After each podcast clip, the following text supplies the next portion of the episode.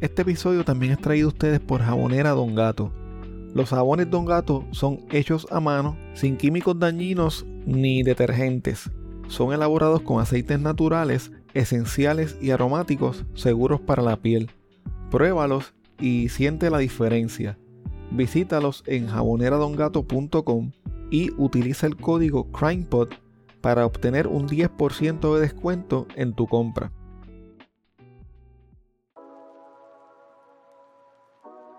Si de casualidad estás cerca del área de Los Ángeles en California o estás planificando unas vacaciones para esa ciudad, tengo una recomendación para ti. Uno de nuestros Patreons tiene un Airbnb que es espectacular. Tienen que verlo. Este moderno bungalow es perfecto para un grupo pequeño. Los dueños de este lugar prestaron mucha atención a los detalles del diseño y la decoración para que los huéspedes tengan una experiencia lujosa y a la vez relajante. Este bungalow tiene un espacioso patio, algo que es bastante difícil de encontrar en Los Ángeles. El patio tiene grama artificial, un salón terraza frente a una chimenea y una piscina con 10 pies de diámetro.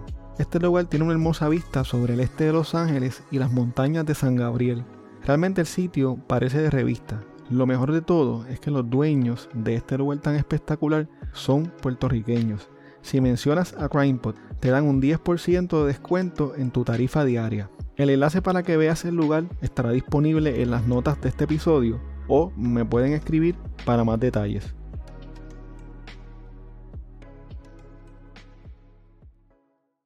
Justicia Salarial es un grupo de trabajo que estudia las condiciones laborales de las personas que trabajan en la industria de restaurantes. Este grupo aboga para que todas las personas que trabajan en esta industria reciban salarios completos, dignos y mayores derechos. Recientemente, ellos ayudaron a difundir una ayuda económica por parte de la organización One Fair Wage en Estados Unidos disponible para todas las personas que trabajan en restaurantes en Puerto Rico y que sufrieron pérdidas económicas y materiales a raíz del paso del huracán Fiona. Sigue a Justicia Salarial en Instagram, Twitter y Facebook y apóyalos.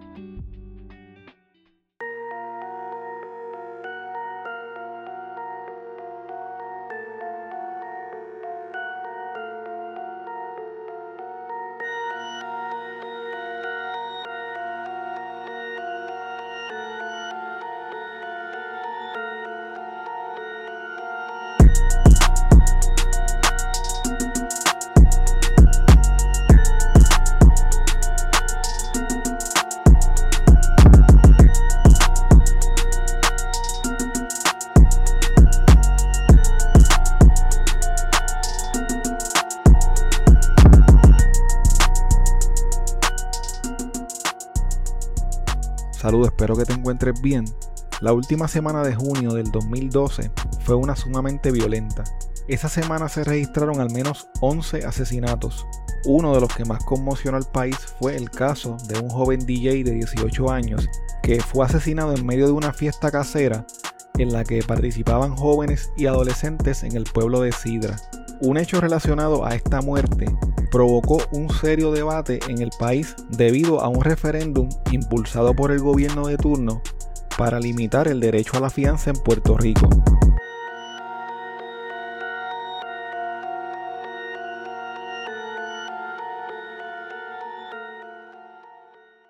Buenas tardes. Una vez más. Recibí par de llamadas. He escuchado jodiendas por radio. He visto pendejas en televisión. Que si el sí, que si el no.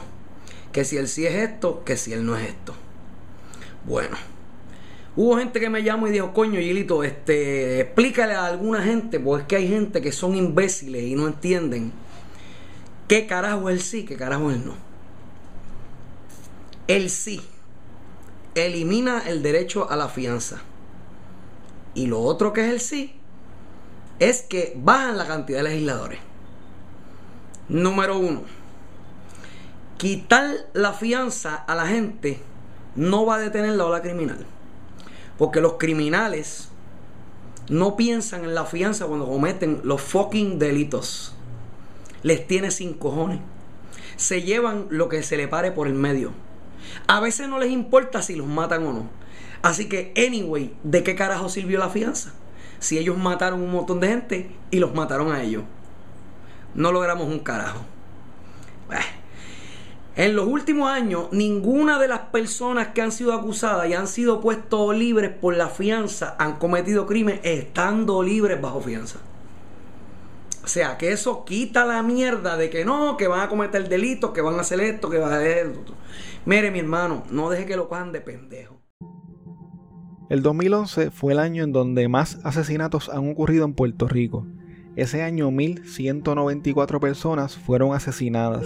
Para que tengas una perspectiva, el año pasado 2021 ocurrieron 616 asesinatos.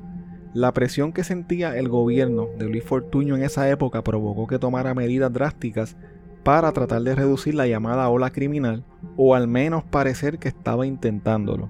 Debido a esto se propuso enmendar la constitución de Puerto Rico mediante un referéndum que se llevaría a cabo el 19 de agosto del 2012 para otorgarle discreción a los jueces de decidir si una persona acusada de cometer un asesinato con intención, premeditación y acecho tenía o no el derecho de permanecer en la libre comunidad bajo fianza durante el proceso judicial. La campaña a favor del sí, que buscaba limitar el derecho a la fianza, era dirigida por el Partido Nuevo Progresista, quien aprovechó un hecho relacionado al caso del que les voy a estar hablando en el día de hoy para hacer campaña. Este hecho ocurrió a la salida de una vista en el Tribunal de Caguas. El lente del fotoperiodista Ismael Fernández de GFR Media entiéndase el nuevo día y primera hora, capturó el momento en el que dos jóvenes acusados de un asesinato le sacaban el dedo del medio a la prensa que se encontraba cubriendo su caso. El PNP aprovechó esta imagen y colocó 60 billboards alrededor de todo Puerto Rico con la foto de los jóvenes sacando el dedo con un mensaje que leía En el referéndum, si tú no votas, ellos ganan. Por tu seguridad, vota sí. Luego de que el PNP lanzara esta campaña con la imagen de los dos jóvenes, uno de ellos menor de edad, varios grupos se oponían a la limitación del derecho a la fianza y familiares de los acusados solicitaron que se removieran los anuncios. Ante este reclamo, el director de la campaña del PNP, Ángel Cintrón, dijo que el partido no iba a retirar los anuncios ya que según él las imágenes eran de dominio público al ser publicadas previamente en los medios de comunicación. Hay 3.7 millones de puertorriqueños ofendidos con la actitud la insensibilidad que muestran estos jóvenes tras haber cometido un asesinato a sangre fría. Lamento mucho que la mamá de uno de ellos se ofenda, pero aquí estamos defendiendo a todas las víctimas del crimen. Ellos son el reflejo de aquello que el país necesita controlar y la limitación a la fianza va dirigida a mantener en la cárcel a las personas que no muestran arrepentimiento por el crimen que cometen. El 2 de agosto del 2012, la madre de uno de los jóvenes que salía en el anuncio acudió al tribunal para tratar de detener el uso de la foto de su hijo de 17 años, quien estaba siendo acusado de un asesinato. Esta dijo que se sentía muy afectada cuando veía la foto de su hijo, a quien según ella le estaban violando sus derechos, porque aún no había sido juzgado ni encontrado culpable. Por otro lado, la madre de la víctima de este asesinato también estaba de acuerdo en que se quitaran estos billboards, ya que cada vez que iba por la calle y veía la imagen de los jóvenes sacando el dedo, revivía la muerte de su hijo. El 3 de agosto del 2012, la jueza Giselle Romero García del Tribunal de Primera Instancia de San Juan declaró no al lugar la solicitud para remover los billboards sometida por la madre de uno de los acusados. El referéndum de la fianza finalmente se llevó a cabo el 19 de agosto del 2012. El 55% de los electores votaron por el no, mientras que el 44% votó por el sí. De todas formas, un juez hoy en día tiene la discreción de imponer una fianza millonaria a un acusado de asesinato con tal de que éste no salga libre bajo fianza.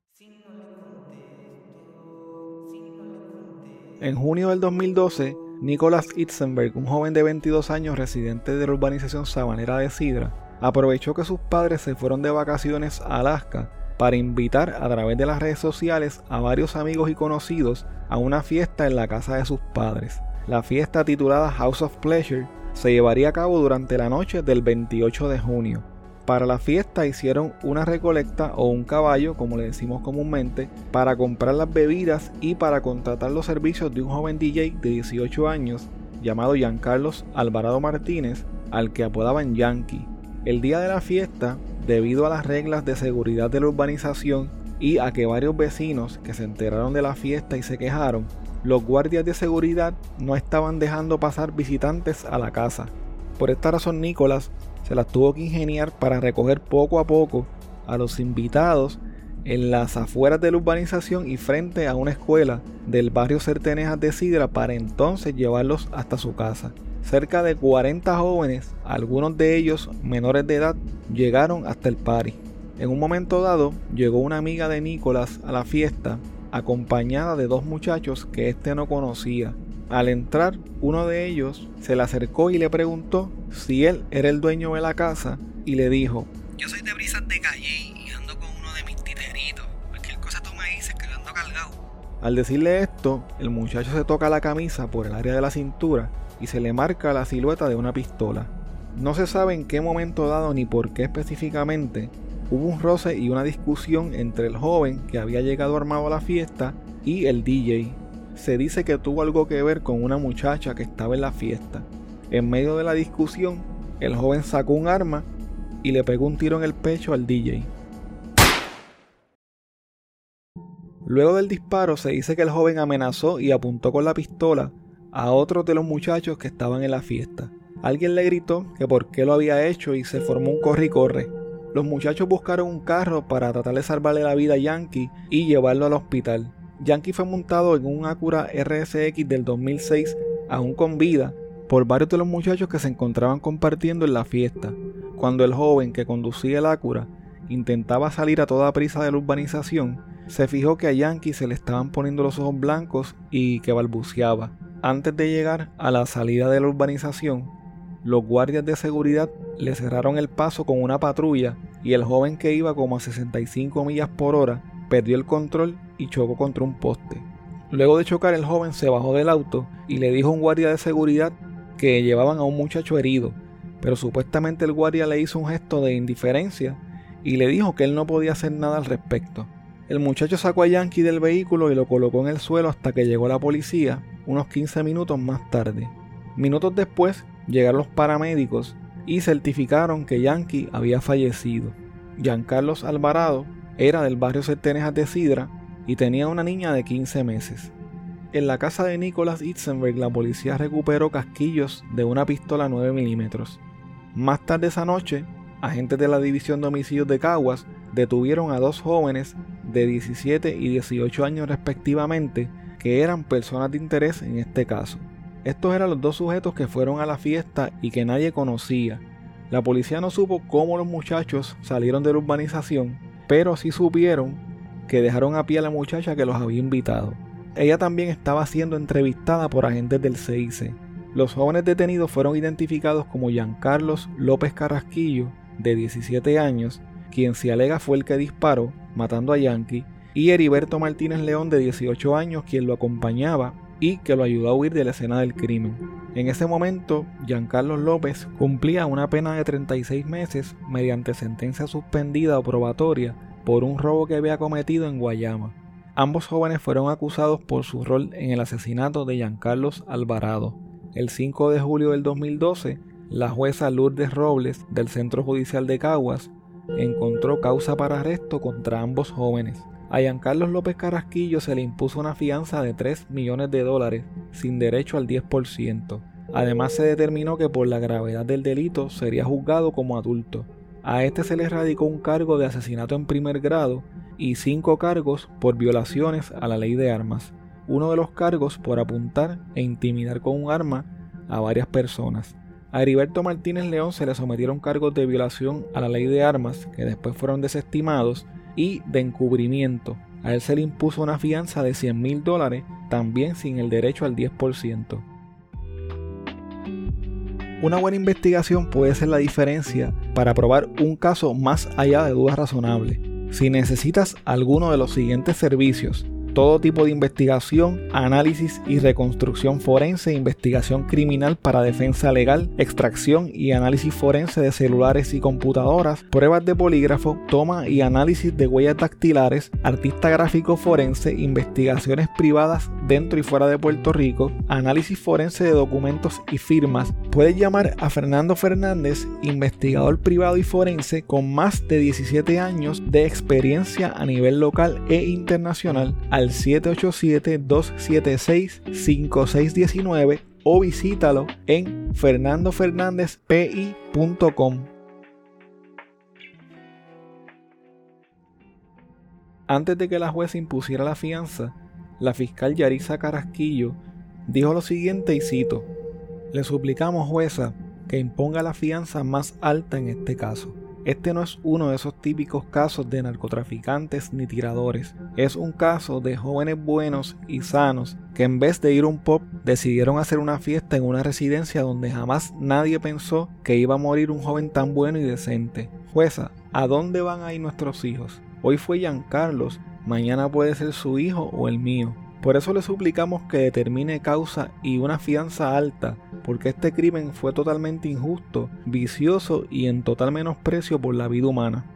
Al salir de la sala del tribunal, ambos jóvenes fueron recibidos por varios medios de comunicación. En ese momento los jóvenes miraron a los periodistas y les sacaron el dedo del medio.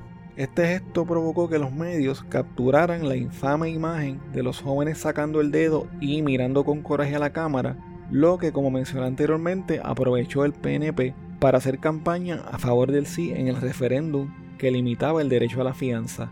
En el caso de Giancarlos López y de Heriberto Martínez no hizo falta un referéndum, debido a la cantidad de fianza impuesta por la jueza y a su nivel socioeconómico, ambos fueron encarcelados ese mismo día. Giancarlo fue enviado a la institución juvenil de Bayamón y Heriberto a la cárcel regional para adultos también en Bayamón. El 19 de julio del 2012, los testigos que estaría presentando a la fiscalía durante el juicio contra Giancarlos López y Heriberto Martínez tuvieron que ser transportados bajo estrictas medidas de seguridad hasta el tribunal de Caguas luego de que se supiera que habían sido amenazados por allegados de Giancarlos López Carrasquillo. Uno de los mensajes amenazantes que recibieron los testigos del asesinato decía: Los chotas tienen que aguantar lo que venga. En total eran siete los jóvenes testigos del crimen que fueron escoltados por alguaciles y tuvieron que entrar a la sala del tribunal por la parte de atrás para poder dar comienzo a la vista preliminar ante el juez Carlos Candelaria Rosa. Originalmente, Giancarlos López estaba siendo representado por el licenciado Planas Ortiz, quien era el abogado de oficio asignado por el tribunal. Sin embargo, la madre del joven manifestó que estaba en conversaciones con el conocido abogado criminalista de Caguas, Carlos T. Rodríguez, para que se hiciera cargo de la defensa de su hijo. Por su parte, el licenciado Leonardo Rosario Santiago estaría a cargo de la defensa de Heriberto Martínez León. Tan pronto fue contratado por la madre de Carlos López, el licenciado Carlos T. Rodríguez le informó al tribunal que estaría radicando una moción para que el juicio de su cliente y el de Heriberto se vieran por separado, también estaría discutiendo con su cliente si el juicio se vería por tribunal de derecho o por jurado. La razón por la cual el abogado Carlos T. Rodríguez quería que los juicios se vieran por separado era que Heriberto supuestamente había hablado con la policía y había testificado en contra de su cliente. El primer día de la vista preliminar, el agente Jesús Torres del CIC de Caguas dijo que Heriberto Martínez León le confesó que Giancarlos López Carrasquillo había sido el que disparó contra Giancarlos Alvarado Martínez porque este supuestamente lo había agredido y amenazado primero durante la fiesta. El 19 de noviembre de ese año, Heriberto Martínez León, ante la jueza Miriam Camila Jusino del Tribunal de Caguas, se declaró culpable del delito de encubrimiento por ayudar a Giancarlos López Carrasquillo a huir de la escena del crimen. La jueza aceptó la alegación de culpabilidad de Heriberto y pautó la vista de sentencia para el 12 de diciembre. Heriberto se exponía a una sentencia mínima de seis meses y un día y una máxima de tres años de cárcel. A pesar de que el abogado de Heriberto Martínez, Leonardo Rosario, dijo que a él le hubiese gustado ver el caso en su fondo, reconoció que haber hecho alegación de culpabilidad quizás era lo más beneficioso para su cliente. El abogado indicó lo siguiente. Si lo sentencian a cárcel, espero que sea a seis meses y un día, lo que ya habría cumplido por lo que saldría ese mismo día. De ser probatoria, por ser menor de 21 años, sería un desvío y si cumple, su récord quedaría limpio. Como quiera, saldría el mismo día de la sentencia. El abogado de Heriberto también indicó que su cliente no testificaría en contra de Giancarlos López Carrasquillo durante su juicio, aunque la fiscalía indicó que le estaría solicitando al tribunal la pena máxima de tres años para Heriberto Martínez, reconoció que era probable que le dieran la pena mínima debido a que el joven no tenía expediente criminal previo. Finalmente, y como era de esperarse, en diciembre del 2012, la jueza Miriam Camila Jusino del Tribunal de Caguas sentenció a Heriberto Martínez León a seis meses y un día de cárcel por un cargo de encubrimiento. Luego de ser sentenciado, Heriberto les pidió perdón a los padres de Yankee. Debido a que Heriberto llevaba unos siete meses en la cárcel, la jueza dio por cumplida su sentencia y ordenó que fuera excarcelado ese mismo día. Simultáneamente, el juicio contra Giancarlos López Carrasquillo continuaba su rumbo. La fiscalía presentó un total de 13 testigos que afirmaron ver cuando él le disparó a Yankee en la fiesta. La patóloga forense Rosa Rodríguez declaró que el proyectil que le causó la muerte al joven laceró su corazón. Además dijo que el disparo fue de frente y a unos 5 pies de distancia. El arma homicida nunca fue recuperada. En octubre del 2013, un jurado compuesto por cuatro hombres y ocho mujeres encontró culpable a Giancarlos López Carrasquillo de asesinato en primer grado con una decisión mayoritaria de 10 a 2. Por los cinco cargos de violaciones a la ley de armas, la decisión fue unánime. Antes de ser sentenciado, Giancarlos López dijo lo siguiente. Que ellos sigan con su vida, que mi familia siga con la suya y yo seguiré con la mía allá adentro. El 6 de diciembre del 2013, Giancarlos López Carrasquillo fue sentenciado por el juez Roberto Angleró del Tribunal de Caguas a 189 años de prisión por ocasionarle la muerte a Giancarlos Alvarado el 29 de junio del 2012 en la urbanización sabanera de Sidra.